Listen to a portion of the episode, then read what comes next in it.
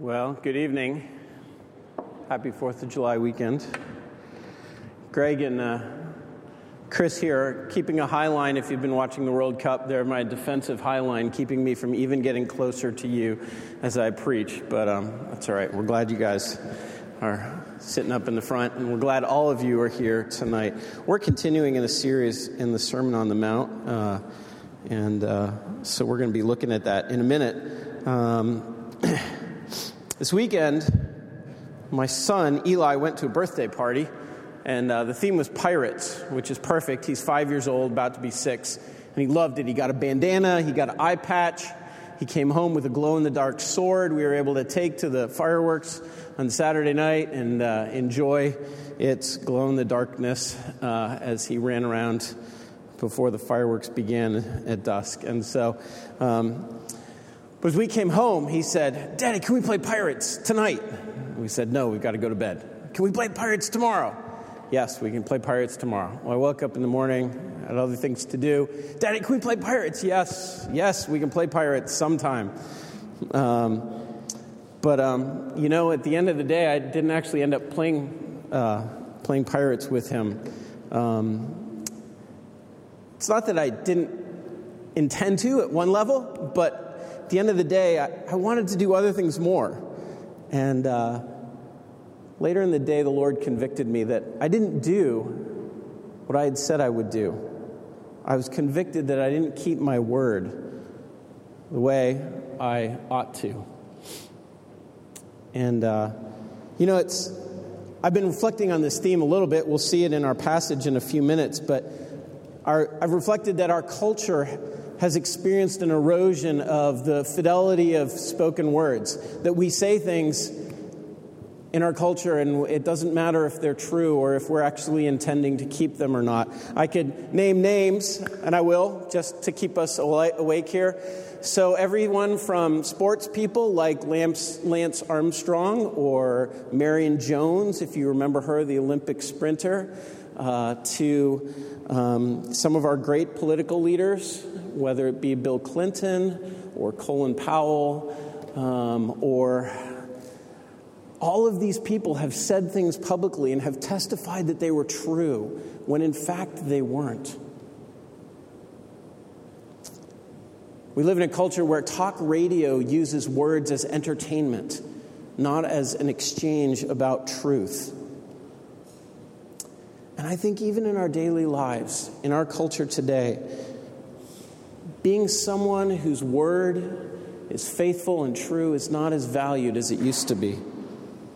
I think that we make promises and we think, I'll try to keep it, I'll do my best, I hope I can. In a generation past, it might have been different. Um, I notice it sometimes in culture of making plans. Hey, can we meet next Thursday? Sure, let's do it. All right, one o'clock, let's see you there. And then, then I get a call the day before. Oh, I can't make it. Something came up. And you know, at one level, sometimes that happens, but that's pretty common in our culture today. And I think a generation ago, it would have been very different. And I was reflecting on why is it? Why do we do these things? Why did I do it to my son? Why did I say something when I really didn't mean it and hadn't thought through? Why? Why? And I was realizing it for me, it's it's because I want to say things as long as it's convenient for me in the moment. I said that to my, to my son so that Eli, so that he'd stop bugging me, to be honest with you. So, so he'd stop asking me every five minutes, Daddy, can we play pirates? Daddy, can we play pirates? Yes, we'll do it. Stop talking to me. I have other things to do. What I realize is that if I made a promise, yes, Eli, we will play pirates this morning, it impinges on my freedom. It impinges on my ability to choose. What am I going to do this morning? And it, it creates a, an obligation for me to follow through on something, and ultimately, it violates my selfishness. It violates my sovereignty to do what I want to do with my time at any moment in my life. Keeping our word is costly because we give up the freedom to do what we want. We live I think so often, I live so often at times in this in the moment ethics of I'll do whatever I need to to get through the situation. So, what does Jesus have to say about that? If you want to turn with me in your Bibles, page 810, we're going to look at the Sermon on the Mount. We're going to be starting in, pay, uh, starting in verse 31. Um, and as you turn there, just to remind you briefly, the Sermon on the Mount uh, is the, the Gospel of Matthew, the first four chapters, has laid out Jesus as this king who's come. And as he comes, he pronounces to you, The kingdom of heaven is at hand. And he gathers his disciples in, in chapter 4, and then in the beginning of chapter 5, he launches into this long sermon about what life in his kingdom will really look like. What does it look like when people are under him as king? How are our lives transformed and changed, and what does it look like at the, as a result of that transformation? And we're in this list now that starts back in verse uh, 17 of this seven times when Jesus says, You have heard it said, but I say to you, where he's talking to a bunch of Jewish people about what they've heard said about the Old Testament and about the old way. And then, but I say to you, is this whole pattern of, but this is what the kingdom of God is really like. So, this is, uh, this is where we're at in the Sermon on the Mount. Look with me in verse 31, chapter 5. It was also said, Whoever divorces him, or whoever divorces his wife, let him give her a certificate of divorce. But I say to you that everyone who divorces his wife except on the grounds of sexual immorality makes her commit adultery, and whoever marries a divorced woman commits adultery.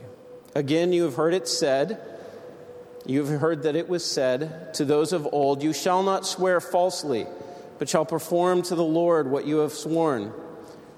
But I say to you, do not take an oath at all, either by heaven, for it is the throne of God or by the earth, for it is his footstool, or by Jerusalem, for it is the city of the great king. And do not take an oath by your head, for you cannot make one hair white or black. Let what you say be simply yes or no. Anything more than this comes from evil. Let's pray as we continue to look at God's word together. God, I pray tonight that you would help us to understand this uh, part of your word. Help us to understand what you are saying to us through it. Uh, help us to see, Lord, how it is that you want us to live in this world uh, under you as our King. Help us to understand how it is that you, as our King, enable us to do this. God, I pray you would help me tonight to speak your word, and that you would be with us by your Spirit. We pray these things in Jesus' name. Amen.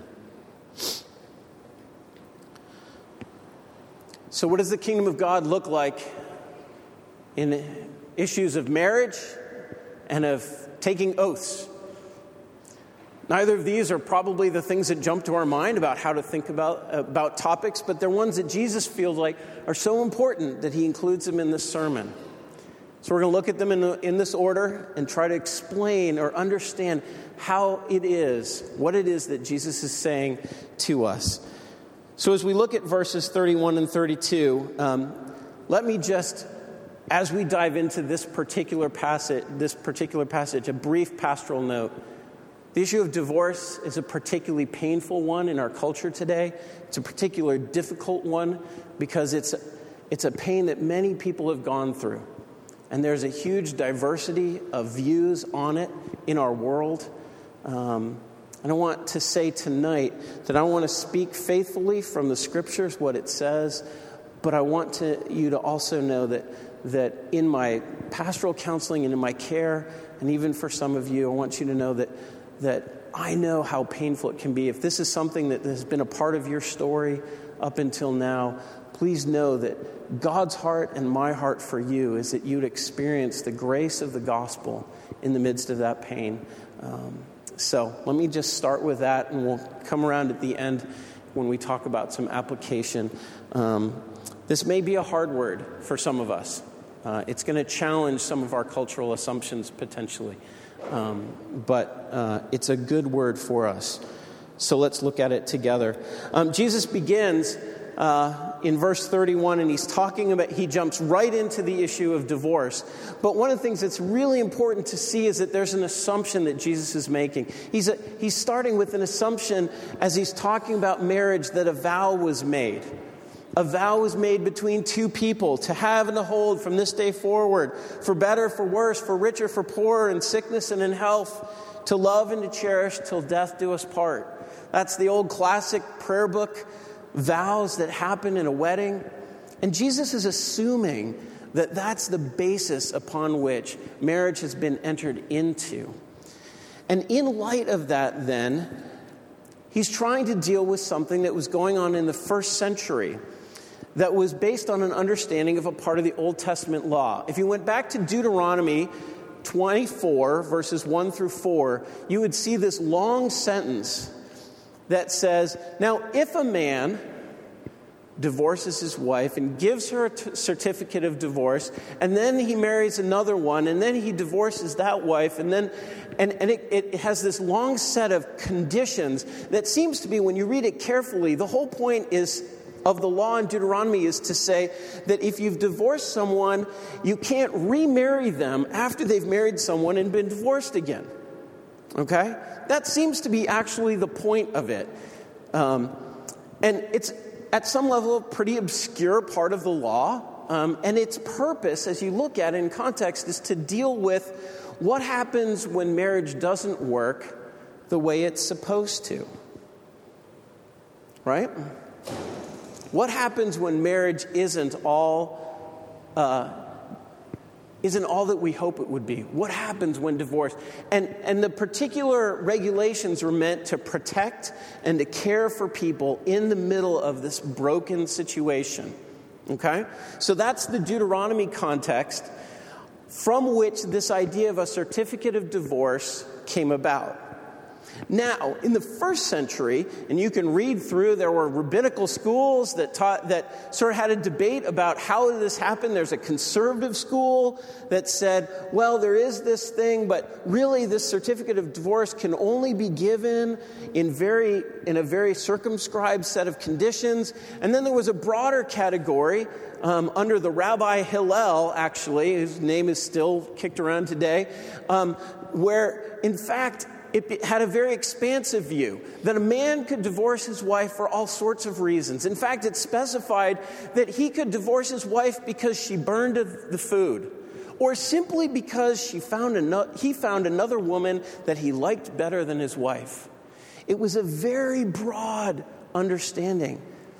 And somehow, in the first century, this text in Deuteronomy that had a very narrow circumstantial application became the basis for a whole theology of men who are saying, I can leave my wife whenever I feel like it, whenever it seems good to me, whenever I don't like something about her, or I like something else more.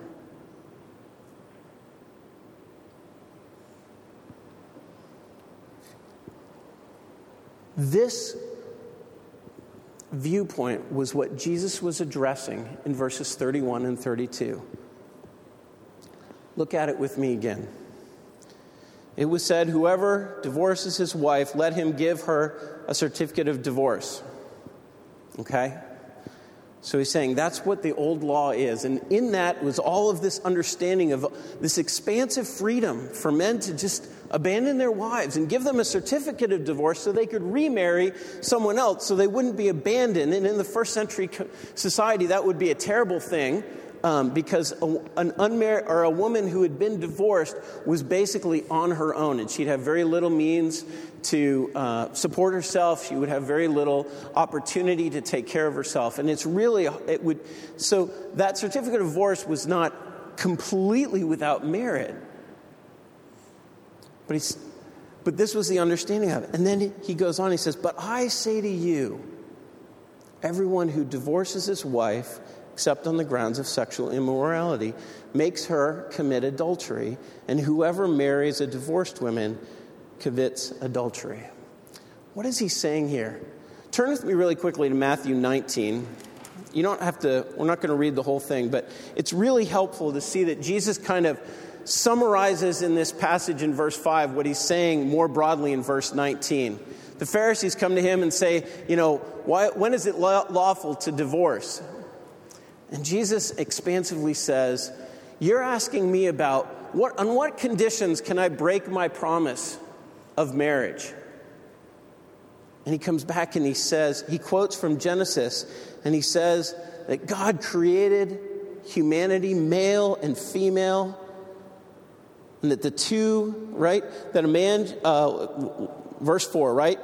God, in the beginning, he made the male and female, and then he said, and he's quoting from Genesis 2 now, therefore, a man shall leave his father and his mother and hold fast to his wife, and the two shall become one flesh. They are no longer two, but one flesh. What therefore God has joined together, let not man separate.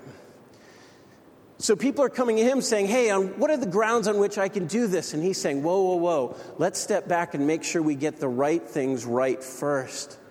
God wants you to understand what He's doing in marriage. Marriage is this sacred, beautiful union that He has created. And it was in the very fabric of creating humanity that men and women would come together in this marital relationship. And in their coming together, the two would become one flesh. And they would become a union that is not simply a contract, it's not simply a mutually beneficial agreement for as both as they both as as long as they both think that it's beneficial. But instead, it's, it's, a, it's a mystical, spiritual, but very real union where two become one flesh. Right?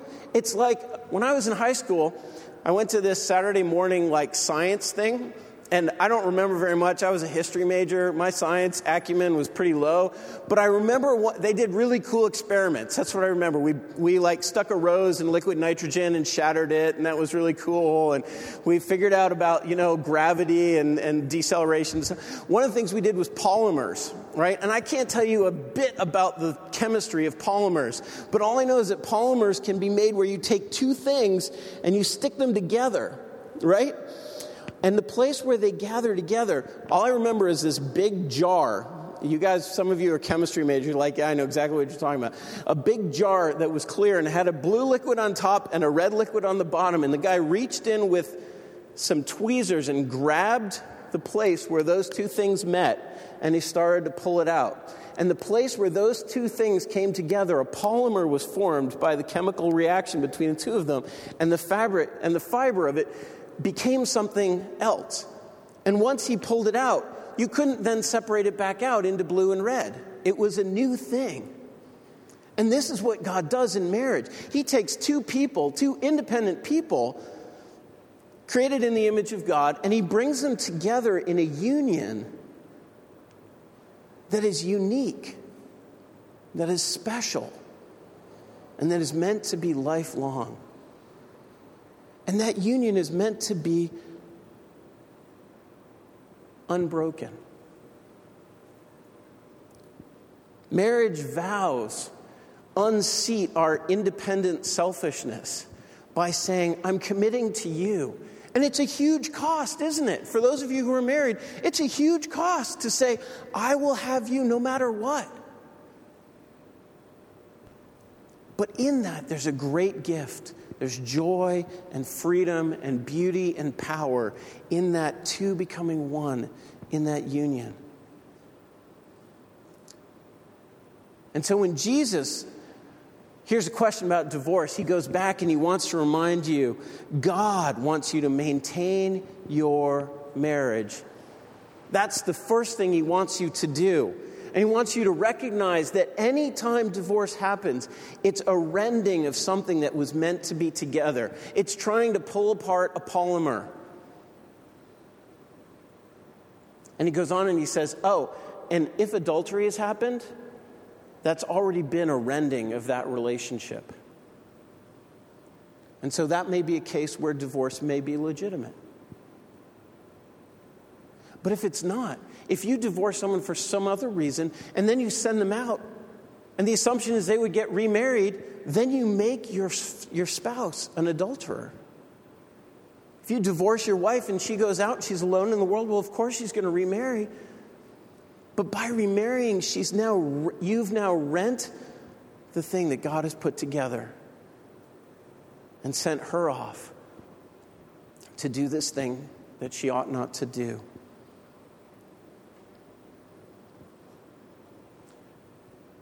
So Jesus is saying to us, this is life in the kingdom where we take very seriously our marriage vows. We count the cost. We count the cost of the loss of our freedom when we enter into it. And we don't take lightly divorce because divorce is a violation of those vows and of the meaning that God gave to marriage. And even when divorce may, may be legitimate, it is only in the context where that marriage has already been broken. Biblically, there are a few other grounds desertion uh, is the one most obvious one where you're abandoned by a spouse. There are other grounds p- potentially where divorce may be legitimate biblically, but I think we maybe live in a culture where we're very much like the first century, where people think, hey, we're going to get married as, as long as it's convenient for us. And, you know, I mean, what's the classic line when you read celebrities who break up? Irreconcilable differences. Or, we're still friends, we just don't want to be married anymore. God wants us to take our vows far, far more seriously than that because He has made it far, far more significant than that. For those of you who aren't married, and for those of you who are married, another implication of this is to recognize that the physical union of sex is meant to be a consummation of a marriage relationship. And so it's really significant. An adultery is a rending of that. And sexual union outside of marriage is a violation of God's intended purpose for that. We need to recognize that, that this is meant to be a whole for us in God's kingdom.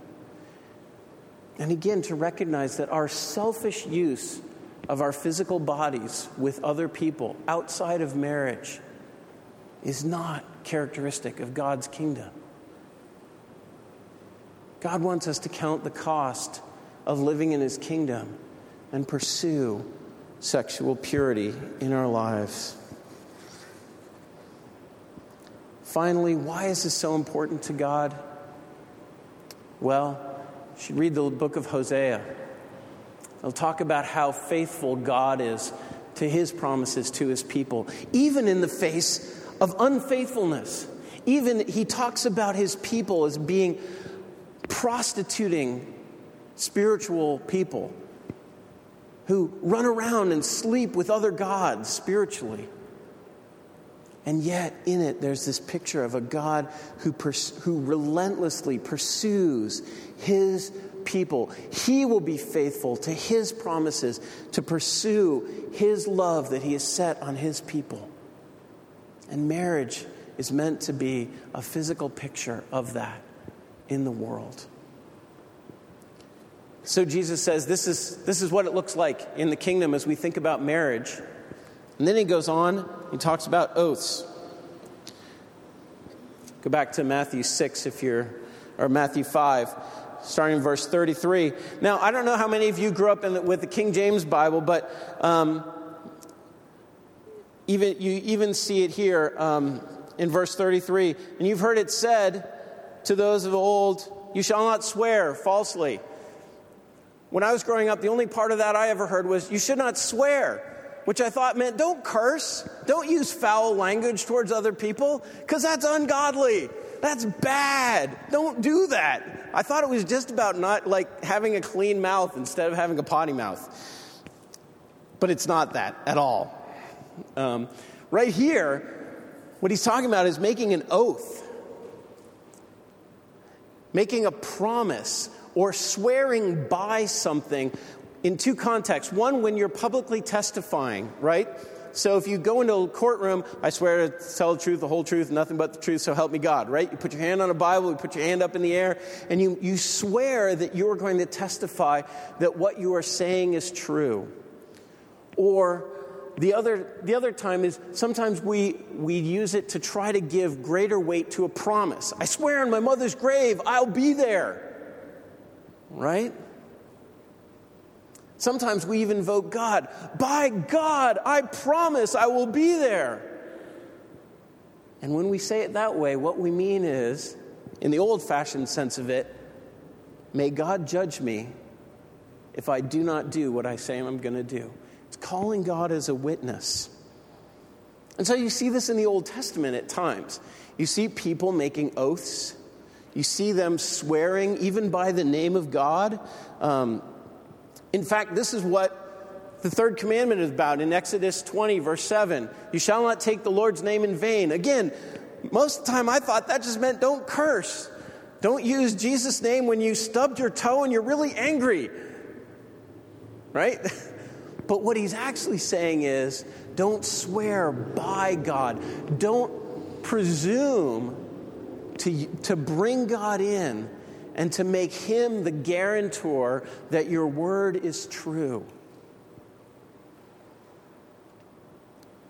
There are other places, Leviticus 19, Numbers 30, Deuteronomy 31, where there are other places where you see what Jesus is referring to in the Old Testament, basically saying, don't swear by the Lord falsely. If you swear by the Lord, you better make sure you do it, because otherwise God will come and judge you. That's the, that's the Old Testament picture that you see.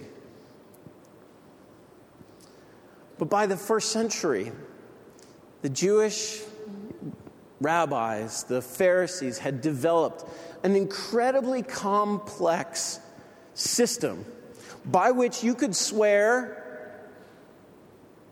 by some things and you'd have to do it and it would mean it. And eh, you could swear by other things and eh, if you did it, it would work. So it's okay. But if you didn't, it's okay too.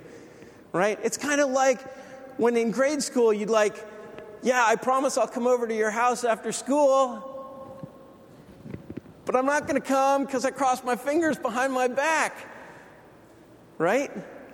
So, so there was this whole system whereby and it was a religiously sanctioned system whereby you could swear some things and you kind of had to do them, but then you could swear other things, and it didn't matter if you did them or not. Right? And people were selfishly using this system to manipulate their words with others in order to get what they wanted, in order to manage their life so that they wouldn't be overcommitted. They wouldn't lose their freedom by actually having to follow through with the things that they said. And that's why Jesus says, But I tell you, don't make an oath at all. Let your yes be yes, and your no be no. It doesn't matter what you swear by.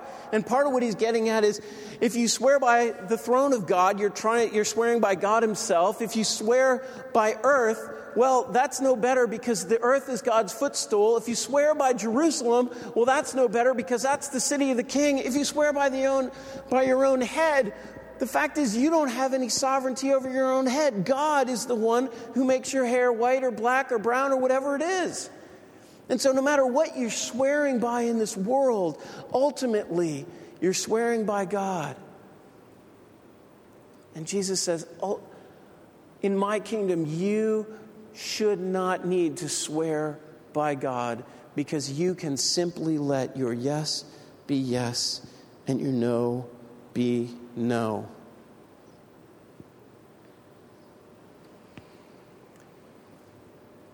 How hard is this? For us to let our yes be yes and our no be no.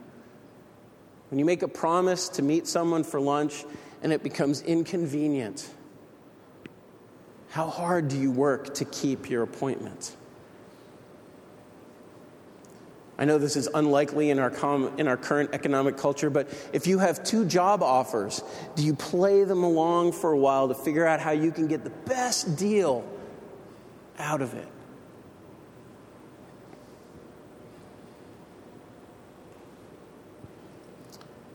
How quick are you to make sure that when people say things about you that sound good but may not be true, that you are willing to clarify to make sure that your presentation of truth is consistent and real?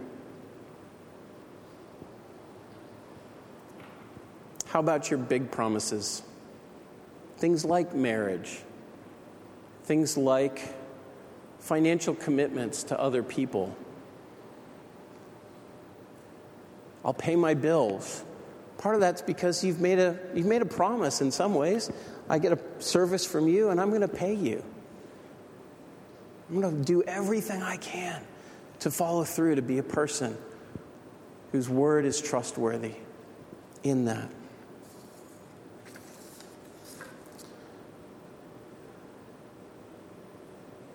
When we follow this, we need to recognize that it's costly, isn't it? It's costly to keep our marriage vows no matter what. It's costly to keep our word no matter what. It's costly for me to say to my young son, Yes, Eli, I will play pirates with you. And to put everything else aside, all the other things I hope to do that day, all the other things I think I need to do that day, and simply to be with him because I told him that I would be.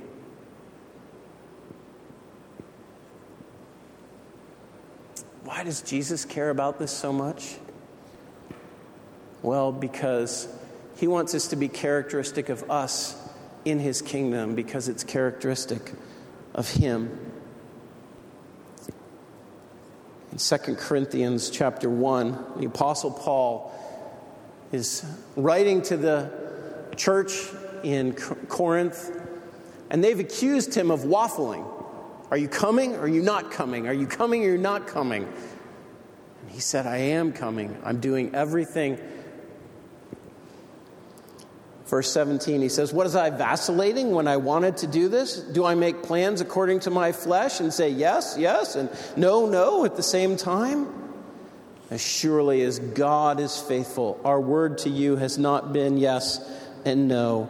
For the Son of God, Jesus Christ, whom we proclaimed among you, Silvanus and Timothy and I, was not yes and no, but in him it is always yes.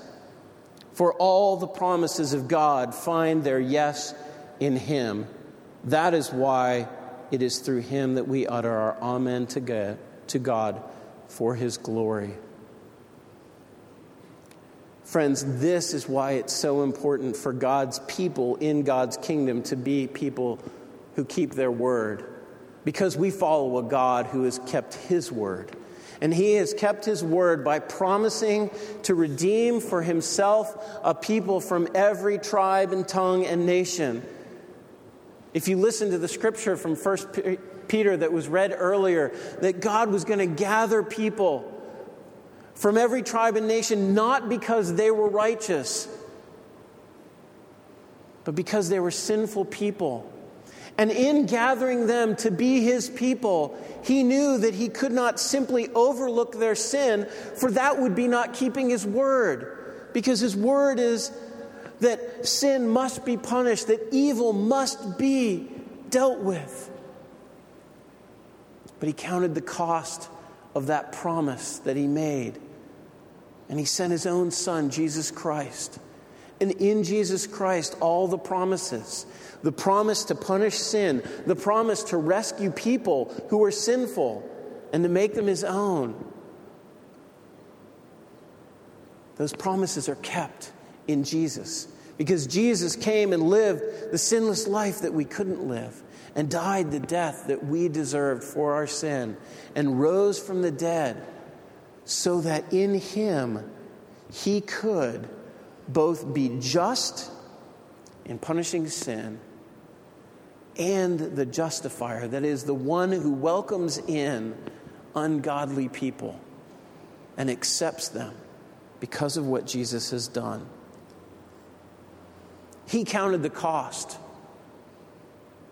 the cost of his very own son, when he set his love on us and pursued us. He counted the cost and he gave Christ for us so that in Christ all the promises of God might be yes for us. And friends, because Jesus has paid this price for us, because he has given us new life in him, because he works then in our heart to know God, we are able now to count the cost and be men and women of our word in our marriages and in every other context. Let's pray.